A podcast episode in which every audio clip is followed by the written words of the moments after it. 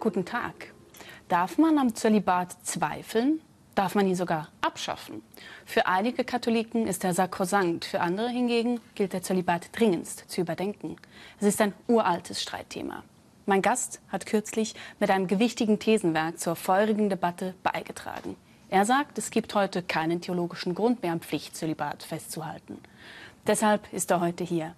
Bei mir der bedeutende Kirchenhistoriker und Priester Hubert Wolf. Mit ihm kläre ich, woher der Zölibat kommt, ob es ihn noch braucht und was fehlen würde, wenn es ihn nicht mehr gäbe.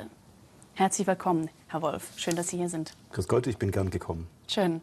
Sie wurden 1985 selbst zum Priester geweiht. Heute sprechen Sie sich gegen den Pflichtzölibat aus. Wie war Ihre Haltung damals dem Zölibat gegenüber? Meine Haltung hat sich eigentlich persönlich gar nicht geändert. Ich bin Priester geworden, da gehörte der Zölibat dazu.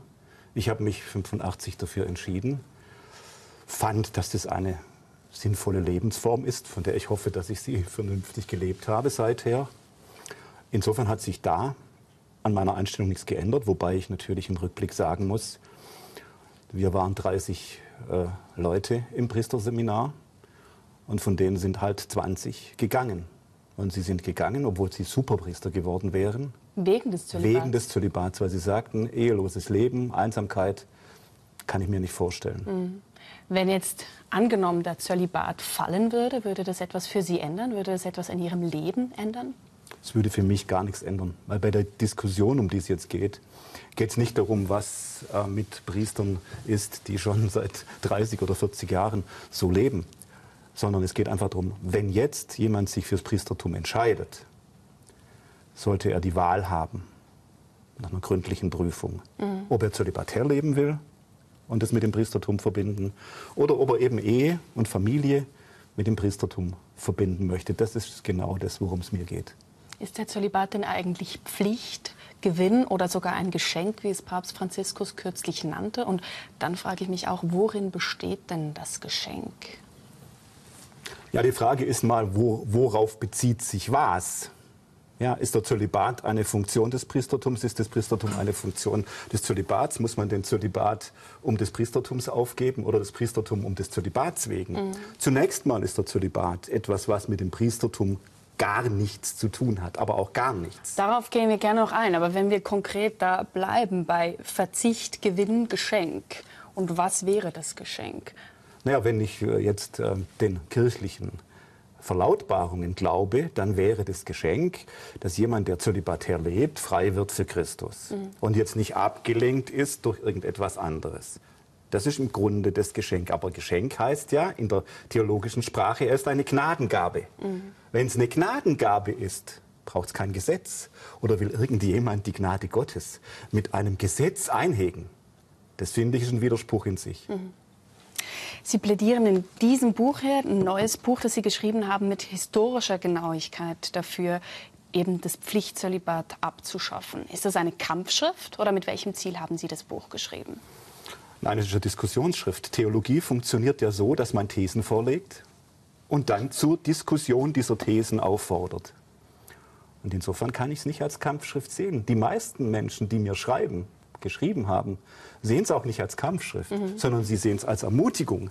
Ganz viele schreiben mir, endlich habe ich die Argumente, die ich brauche, um in der Diskussion mit meinem Bischof zum Beispiel zu sagen, du kannst zwar behaupten, es war immer schon so, und mit dem Argument, es war immer schon so, die Reform verhindern, jetzt kann ich dem aber sagen, nein, es war eben nicht immer schon so, sondern wir haben eine ganz große Entwicklung in der Geschichte und wir haben ganz selbstverständlich verheiratete Priester in der katholischen Kirche gehabt mhm. und haben sie heute. Mhm. Jetzt ist ja der Ausgangspunkt eigentlich dieses Buches der desolate Zustand der Kirchen in, im Amazonasgebiet. Da kommen irgendwie auf äh, 800 Gemeinden 31 Priester. Die Leute können vielleicht äh, einmal pro Jahr die Eucharistie feiern. Wenn man jetzt ein Zölibat lockern würde, könnte sich daran vielleicht etwas ändern. Momentan findet ja dazu auch die äh, Amazonas-Synode statt. Werden Ihre Argumente denn im Vatikan gehört? Naja, vielleicht muss man wissen, Vielleicht sollte ich das einfach mal klar sagen. Dieses Buch gäbe es ohne die Amazonas-Synode überhaupt gar nicht. Mhm. Weil? Sondern ich bin einfach, nachdem die Amazonas-Synode einberufen wurde, vor anderthalb Jahren von brasilianischen Kardinälen, Bischöfen und indigenen äh, Leuten gebeten worden, einen Vortrag zu machen in Rom, so 15 Seiten auf Spanisch, für den Papst, damit die Frage geklärt wird, wenn wir in Amazonien verheiratete und nicht verheiratete Priester parallel hätten, mhm. wäre dies ein Bruch mit der Tradition der Kirche oder würden wir uns da auf den Boden der Tradition stellen? Ja. Und insofern äh, gibt es tatsächlich diesen spanischen Text und den gibt es auch auf Portugiesisch und der ist allen Konzilsteilnehmern, also allen Synodenteilnehmern, auch zur Verfügung gestellt worden. Ja, dann fragt man sich natürlich, welcher Wind weht Ihnen jetzt entgegen. In der FAZ hat etwa Kardinal Brandmüller auch geschrieben, wenn der Zölibat fällt, dann ist auch die Kirche am Ende. Sie werden also als Kirchenzersetzer verstanden. Kann ich eigentlich ganz locker drüber lachen. Denn das ist schlicht und ergreifend eine falsche Aussage. Mhm. Da wir selbstverständlich verheiratete Priester in der katholischen Kirche haben und mit der Dispens des Papstes sogar evangelische Pfarrer, wenn sie konvertieren, vor der Priesterweihe ihre Frauen behalten dürfen, ist das ein Argument, das in die Lehre läuft. Mhm. Tut mir leid. Und äh, Kardinal Brandmüller war früher mal Kirchenhistoriker. Insofern äh, ist das Argument das umso peinlicher, mhm. finde ich. Ja. Jetzt sind wir eigentlich schon mitten im Thema drin. Die Amazonas-Synode hat ja die ganze Diskussion noch mal neu mhm. befeuert. Sie haben es jetzt mehrmals schon erwähnt. Es gibt eine, eine historische Veränderung eben ja. in Bezug auf dieses Thema. Jetzt berufen sich einige für die Argumentation für das Zölibat auf die Lebensweise Jesu. Andere hingegen sagen, na gut, aber die Apostel waren selbstverständlich verheiratet, allen voran ja Petrus. Welche Lebensweise gilt es prioritär zu behandeln? Also es gibt im Neuen Testament beide Lebensweisen. Mhm. Es gibt Ehelosigkeit um des Himmelreiches willen. Der Paulus nennt es Eheunfähigkeit, wenn man es genau übersetzt. Und es gibt selbstverständlich Verheiratete, die sich für das äh, Himmelreich einsetzen. Mhm. Und jetzt gibt es aber einen ganz entscheidenden Punkt. Was es im Neuen Testament nicht gibt, ist ein Jungtim. Also die, die Verbindung genau zwischen der Gnadengabe des Vorstehens einer Gemeinde und der Gnadengabe der Eheunfähigkeit. Mhm. Der Paulus sagt, äh, mir wäre es am liebsten, es wären alle so wie ich. Weil er eben ehelos war. Genau. Ja. Aber der Petrus und andere Apostel sind auf ihren Missionsreisen von ihren Frauen begleitet. Also von daher haben wir beides und noch genauer, wenn wir in die Pastoralbriefe gucken. Da gibt es ja ein Anforderungsprofil für Priester und Bischöfe. Und da steht mhm. unter anderem, der Bischof und der Priester sei der Mann einer Frau. Denn wenn jemand seinem eigenen Hausstand nicht vorstehen kann und darin keine Erfahrung hat, wie sollte er der Kirche Gottes dienen können? Das heißt, es gibt diese Gnadengabe, die ist hochzuschätzen, sie hat aber nichts zu tun mit dem Dienst des Vorstehens in der Gemeinde als Bischof oder als Priester. Also Sie machen es deutlich, das Buch macht es deutlich, es ist kein Dogma, das Zölibat, sondern es ist eigentlich letztlich ein Kirchengesetz, ja. das eben gewachsen ist. Ja. Lassen Sie uns das jetzt mal geschichtlich herleiten. Ich habe mal vier Stufen da ja. rausgegriffen. Eben im Urchristentum, Sie haben es eigentlich schon gesagt, da gehört ähm, die, die Verheiratung des Apostels oder des Priesters natürlich auch dazu. Ist das ein, damals ein Ideal oder wie muss ich das verstehen? Also es gab einfach beide Dinge nebeneinander gleichwertig? Es gibt beide Dinge nebeneinander gleichwertig, weil es ja den Paulus gibt, der ja auch eine Apostelfunktion wahrnimmt. Ja.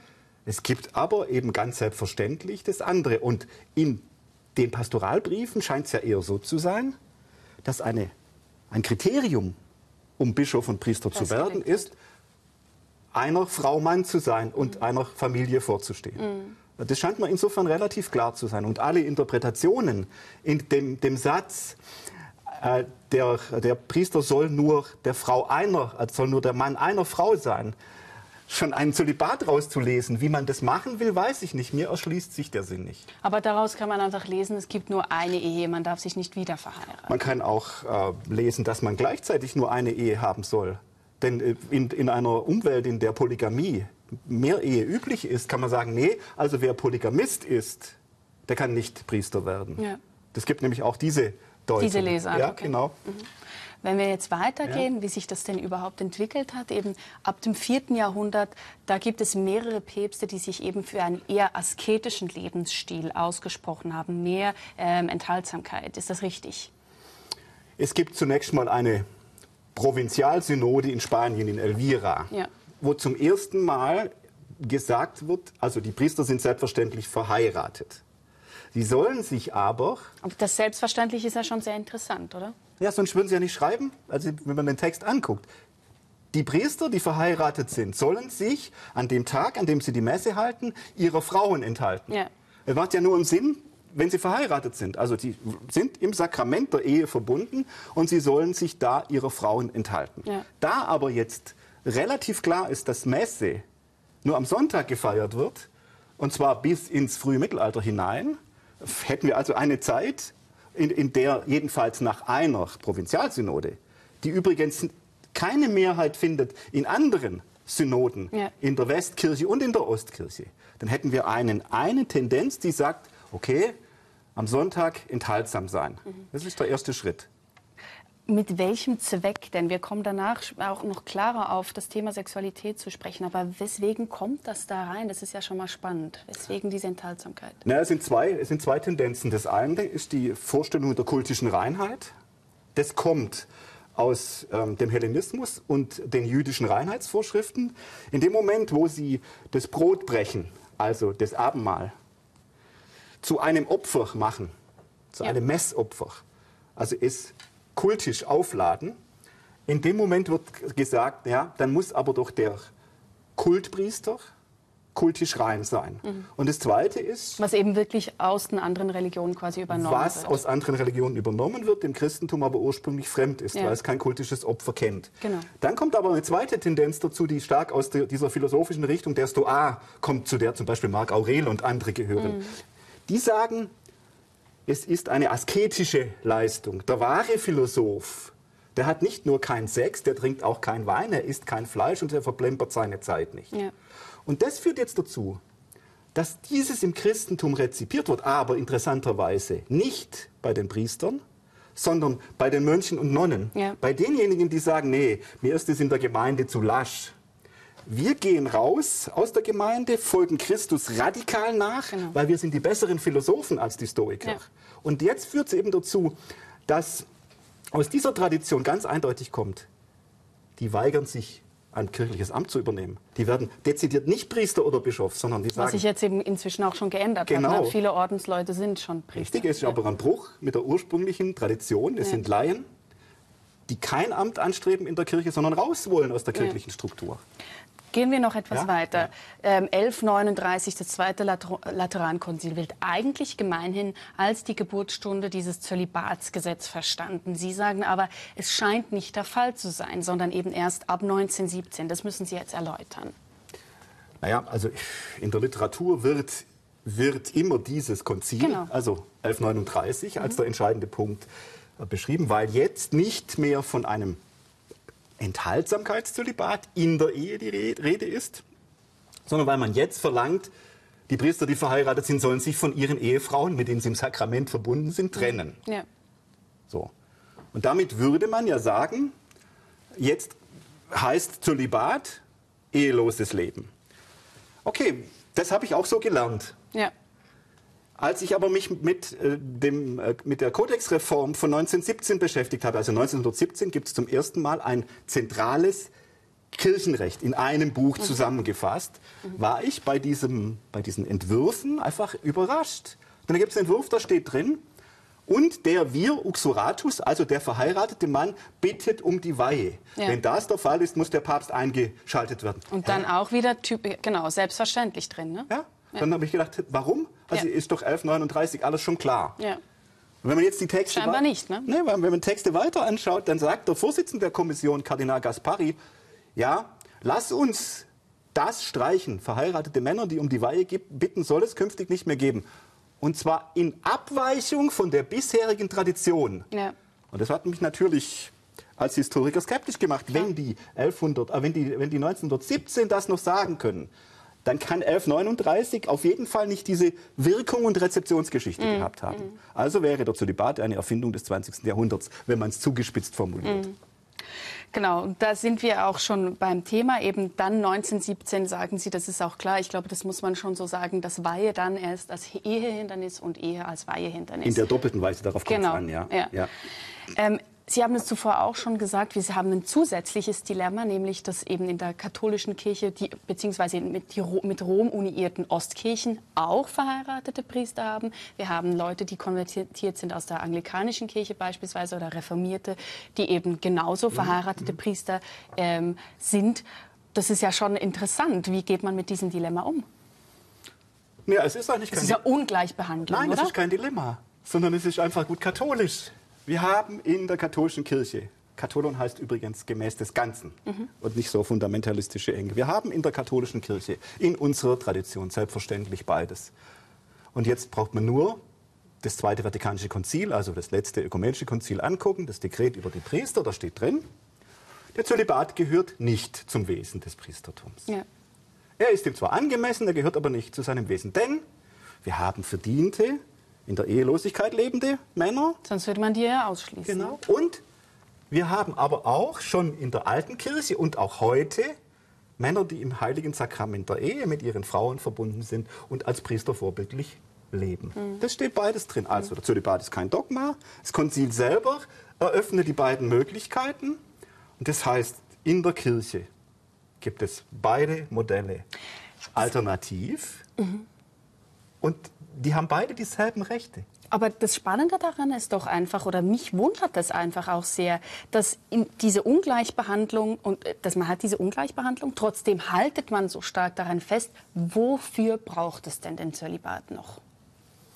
Also ich verstehe diese Ungleichbehandlung auch nicht. Ich würde erst mal sagen, es sind unterschiedliche Traditionen in den verschiedenen Ortskirchen. Also in den östlichen Kirchen ja hat sich die Tradition der verheirateten Priester stärker gehalten. Wir haben in den westlichen Kirchen, Sie haben es ja gesagt, durch diese Dispens die Möglichkeit, äh, zumindest für äh, konvertierte genau. Evangelische. Für mich geht es da um eine Machtfrage.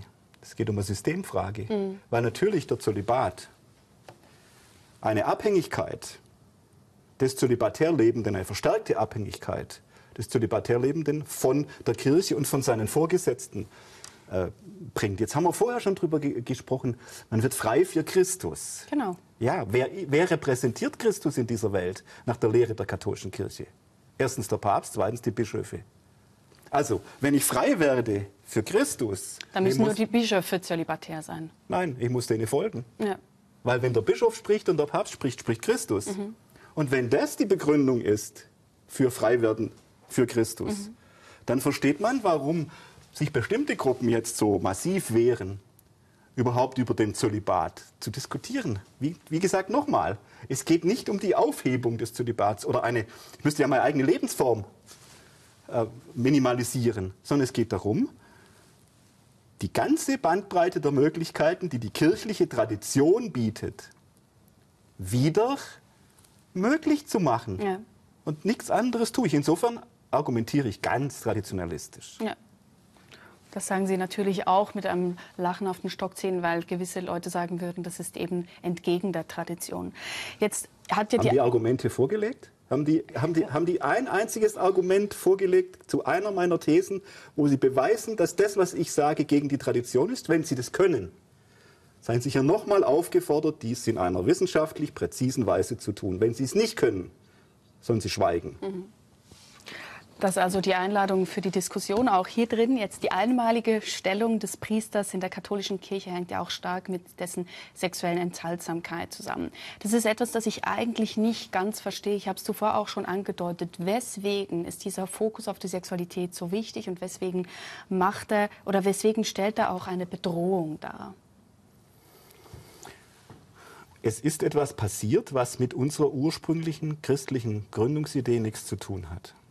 Es ist durch diese Rezeption dieser hellenistischen, asketischen Reinheitsvorstellungen, ist Sexualität grundsätzlich abgewertet worden. Etwas, was zunächst auch von der biblischen Tradition her positiv ist, wird negativ. Das setzt sich vor allem der heilige Augustinus durch. Mhm. Also Sexualität ist prinzipiell schmutzig. Mhm. Frauen sind ohnehin schrecklich. Mhm. Ja? Genau, Wenn nach sich, seinem Lebenswandel dann. Genau. Mhm. Und jetzt sagt der Augustinus, eigentlich gehört Sexualität prinzipiell verboten. Ja. Damit das Menschengeschlecht aber nicht ausstirbt, gibt es eine einzige Möglichkeit, wo Sexualität na, gerade so erlaubt ist. In der Ehe, aber nur dann, wenn jeder dieser sexuellen Akte der Zeugung und Erziehung von Nachkommen dient. Alles andere ist schmutzig. So, wenn Sie diese pessimistische Sexualität als Grundkraft des Menschen ablehnende Theologie über 1500 Jahre einhämmern, dann sind Sie da, wo wir bis zum Zweiten Vatikanischen Konzil, bis vor 50 Jahren in unserer katholischen Morallehre waren. Genau. Da waren wir. Und nun kommt aber was Verrücktes. Genau das hat die Kirche ja wunderbar Im Zweiten Vatikan. korrigiert. Genau. Und Johannes Paul II., also der ja nun wirklich ein unverdächtiger Zeuge ist, hat das Ganze ja nochmal überhöht. Der sagt nämlich, nein, in der Begegnung von Mann und Frau in der Ehe, in dieser sexuellen Begegnung, da geht es nicht nur um die Zeugung und Erziehung von Nachkommen, sondern es geht um diese ganzheitliche Begegnung von Leib und Seele. In dieser Begegnung bildet sich sakramental die Liebe Jesu Christi zu den Menschen und zu seiner Kirche ab. Also wenn in der ehelichen, sexuellen, ganzheitlichen Begegnung von Mann und Frau die Liebe Christi abgebildet ist, ja, ist dann, wenn ein Priester seiner Frau so begegnet, kann dann nach der Lehre der Kirche irgendetwas Schmutziges da drin sein? Kann ich nach der Lehre der Kirche und der Johannes Pauls II. beim besten Willen nicht sehen, sondern dann ist das etwas ganz Positives. Und dann kann man vielleicht mal sagen, sie bewegt sich doch, unsere Kirche. Sie konnte nämlich eine Lehre korrigieren. Wenn sie das da konnte. Das ist aber eigentlich wie noch nicht ganz im Heute angekommen, oder? Was Sie jetzt sagen. Weil das Es tut mir leid, also mehr an, mehr an Hochschätzung äh, für, für, für Sexualität kann man nicht sagen. Ich meine, wer. Nee, sagen, aber dann äh, aber danach sie- handeln, ne? Ja, wenn sich, die, wenn sich die Kirchenmänner nicht auf den Boden ihrer eigenen Lehre stellen, muss man mal fragen. Ich meine, wir haben deshalb haben wir eine Lehre. Und diejenigen, die sonst immer kritisieren, unter anderem an meinem Buch, die wollen sich ja immer auf die Lehre stellen.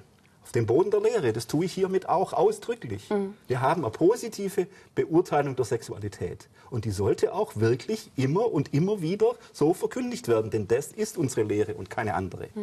Ich möchte noch ein anderes Thema, äh, das damit zusammenhängt, ansprechen. Und zwar, Sie schreiben das auch selber.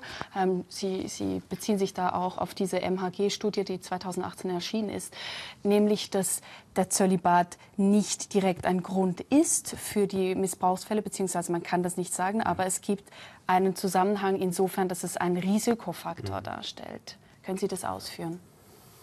Also das ist die, für mich neben dieser pastoralen Notsituation, nämlich dass den Menschen die Eucharistie vorenthalten wird, das haben Sie ja vorher schon beschrieben, ist das für mich der eigentliche Grund, warum man über Zölibat nachdenken muss. Und zwar, ich stütze mich da ja auf die Studie der Deutschen Bischofskonferenz. Und die macht ja durch diese drei Typen von Tätern deutlich, dass der Zölibat wahrscheinlich Menschen mit sexuellen Prädispositionsstörungen anzieht. Ja. Dass dieser Beruf lukrativ sein könnte für jemanden, der zum Beispiel eine pädophile Störung hat. Oder für jemanden, der ein regressiver Typ ist, der also nicht in der Lage ist, eine reife Sexualität und auch eine reife Persönlichkeit zu entwickeln, um mit einem erwachsenen Menschen, einer erwachsenen Frau eine Beziehung einzugehen. Und da ich kein Psychologe bin, kann ich mich dann nur auf das stützen, was die Studie der Bischofskonferenz nahelegt. Und die äh, äh, Befragung der Opfer sagt ja sehr, sehr häufig, dass sie glauben, dass es am Zölibat liegt, dass das passiert ist.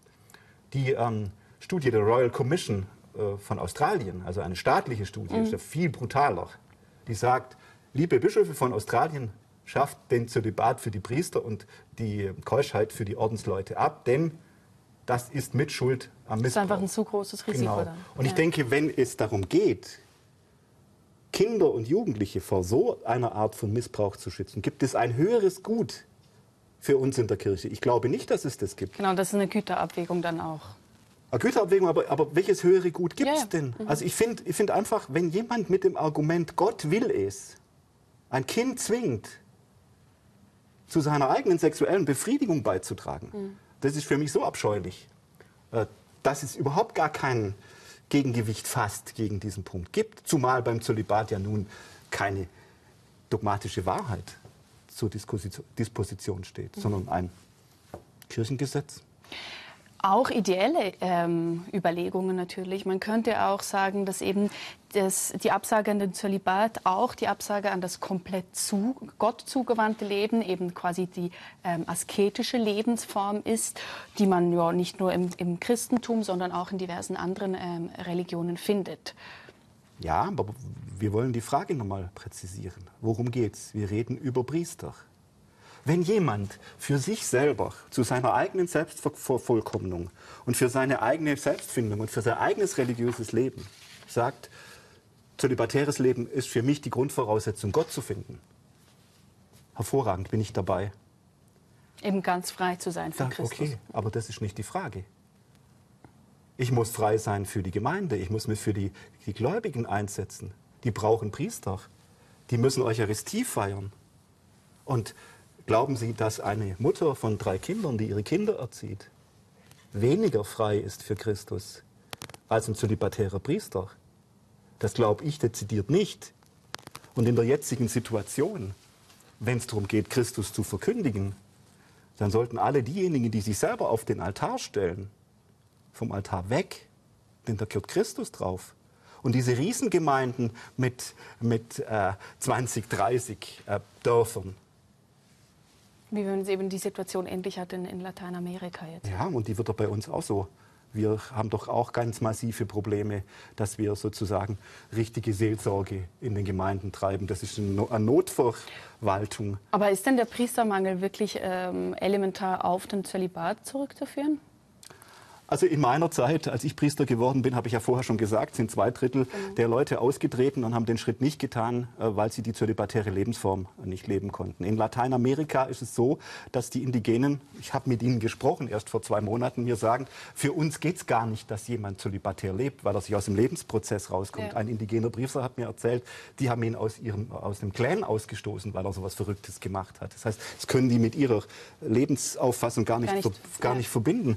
Und ich meine, ich glaube, dass die Freistellung, es geht immer um die Freistellung, auch die Entscheidung für ein zölibatäres Priestertum wesentlich entspannter machen würde. Weil ich habe beide Möglichkeiten, ja. ich kann mich gründlich prüfen mhm. und dann kann man sich entscheiden. Heute müsste, muss man ja, wenn man zölibatär lebt, erstmal so sich fragen lassen, bist du ganz normal? Ich sehe schon Ihren Punkt, aber trotzdem glaube ich, man muss etwas noch bedenken. Man könnte ja sagen, dass die Rolle des Priesters, genau diese Dimension des, des Zölibats, ähm, die Rolle unterstützt in dem Sinne, dass ja eben Priester sein nicht einfach irgendein Job ist, sondern es ist eine Existenzform. Und da macht es doch irgendwie Sinn, dass da der Zölibat mit reinspielt. Also anders gefragt, fehlt denn nicht etwas ohne den Zölibat? Das kann ich nicht sehen, wenn ich bei einem ähm, ostkirchlich-katholischen Priester in Behammenmünster ein zur Messe gehe, weil ich selber nicht zelebriere. Da fällt mir gar nichts. Da sehe ich einen andächtigen, überzeugten Mann, der das tut, was er tun muss. Mhm. Also das, was Sie sagen, das ist so eine Stilisierung des 19. Jahrhunderts. Es wird sozusagen eine, eine Übernatur geschaffen. Es muss keine Übernatur geschaffen werden. Der Priester ist ein Diener. Andere würden ja sagen, die Preis, äh, die, ja, dass man den Zölibat preisgibt, ist ein Zeichen der Dekadenz, weil er selber oder die Existenz des, des Priesters sowas wie eine positiv äh, disruptive Existenz darstellt gegen die ganzen Tendenzen, die grassieren heutzutage. Ja, ich kenne das Argument. Das kann man schon sagen. Es ist sicher ein Argument. Und wenn, wenn es nach wie vor Priester gibt, die das überzeugend leben, kann das so sein. Aber das ist für mich nicht das entscheidende Argument. Das ist äh, die Frage, welche Rolle hat der Priester? Was soll der tun? Der soll ein überzeugender Mensch sein. Also Johannes Paul II. hat drei Kriterien aufgestellt. Menschliche Reife, spirituellen Tiefgang und theologische Kompetenz. Mhm. Das wären für mich die drei Punkte. Und wie gesagt, genau, es, gibt beide, es gibt beide Modelle.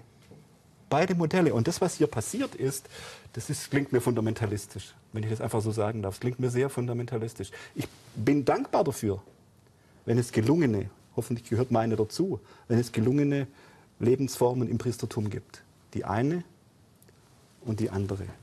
Aber dass da jetzt eine dogmatische, überhöhte Streitfrage draus wird, Kann ich nicht sehen. Wir haben beide Modelle. Nochmal, wir haben beide. Und wenn wir das, was wir schon haben, in größerem Umfang jetzt in Lateinamerika zum Beispiel zulassen, dann darf man vielleicht auch mal fragen, warum kann der Papst eigentlich nur Protestanten und Anglikaner vom Zölibat dispensieren? Genau, da haben wir diese Ungleichberechtigung. Verstehe ich nicht ganz.